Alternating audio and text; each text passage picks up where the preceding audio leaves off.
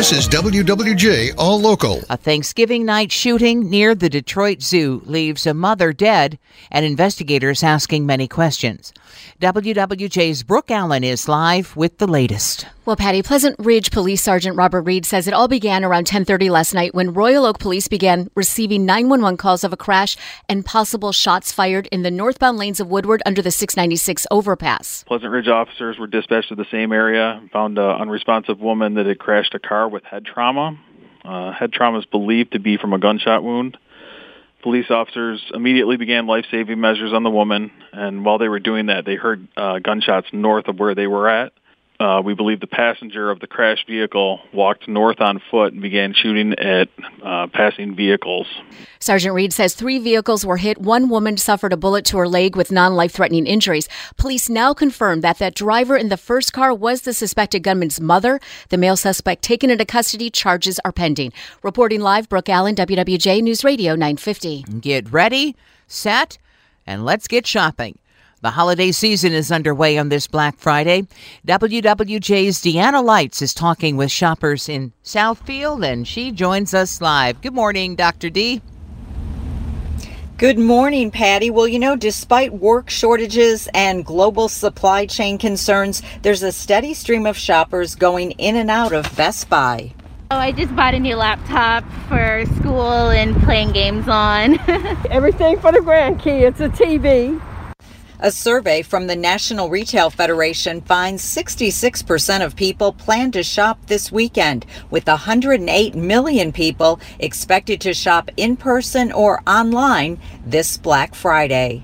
In Southfield, Deanna Lites, WWJ News Radio 950. More now on this Black Friday shopping experience with our Ed Corey. It's Black Friday, and masses of shoppers are returning to in person shopping after the long pandemic induced hiatus. This year is shaping up to be another record for overall spending, but there's a lot of concerns which have been reinforced in recent weeks by a series of uneven earnings reports. Will retailers have enough product to meet high demand as shipping containers pile up?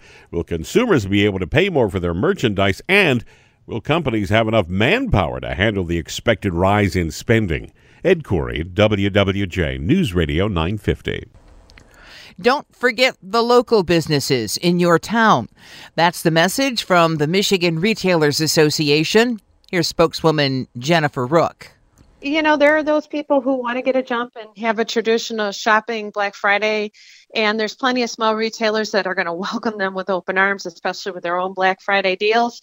Yet, if they decide, well, I'm going to hold off until Saturday, they should do that. I think there's just going to be plenty of retailers out there with their doors opening Rook tells us supply chain issues are making certain items hard to find. So her advice is if you see something you want, buy it today because it may be gone tomorrow or even a week from now. A Thanksgiving Day tragedy avoided following a fire that completely destroyed a home in Oakland County.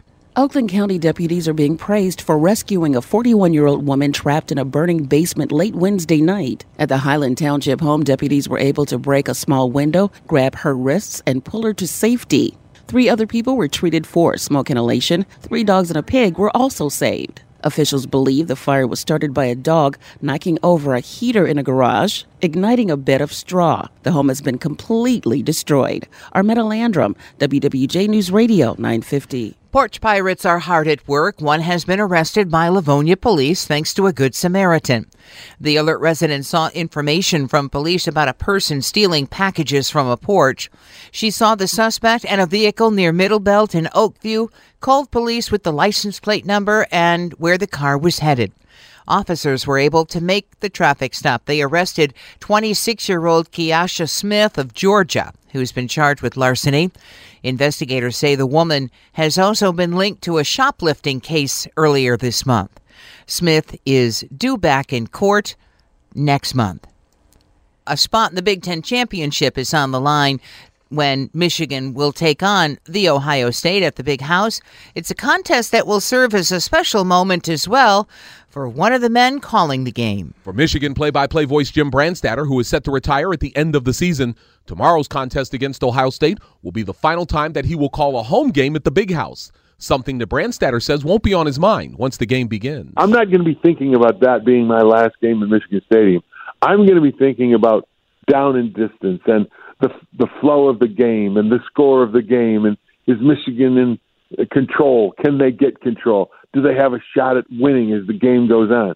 That's what's going to get me excited. It's going to be at the end of the game when I say goodbye, see everybody later.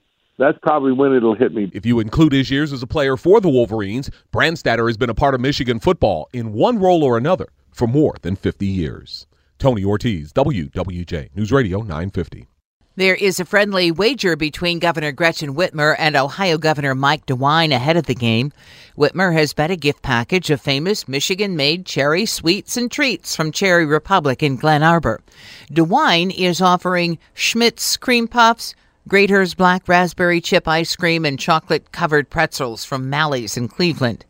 If you're still in the mood for Thanksgiving food but don't want to eat the exact same meal that was served yesterday afternoon, there are some good ideas, courtesy of Chef Lee Ulrich of Joe's Produce in Livonia. As the stuffing goes, I usually make like maybe like some stuffing pancakes, like potato pancakes, but like stuffing pancakes, and you got some leftover gravy. Maybe put some dark meat on there.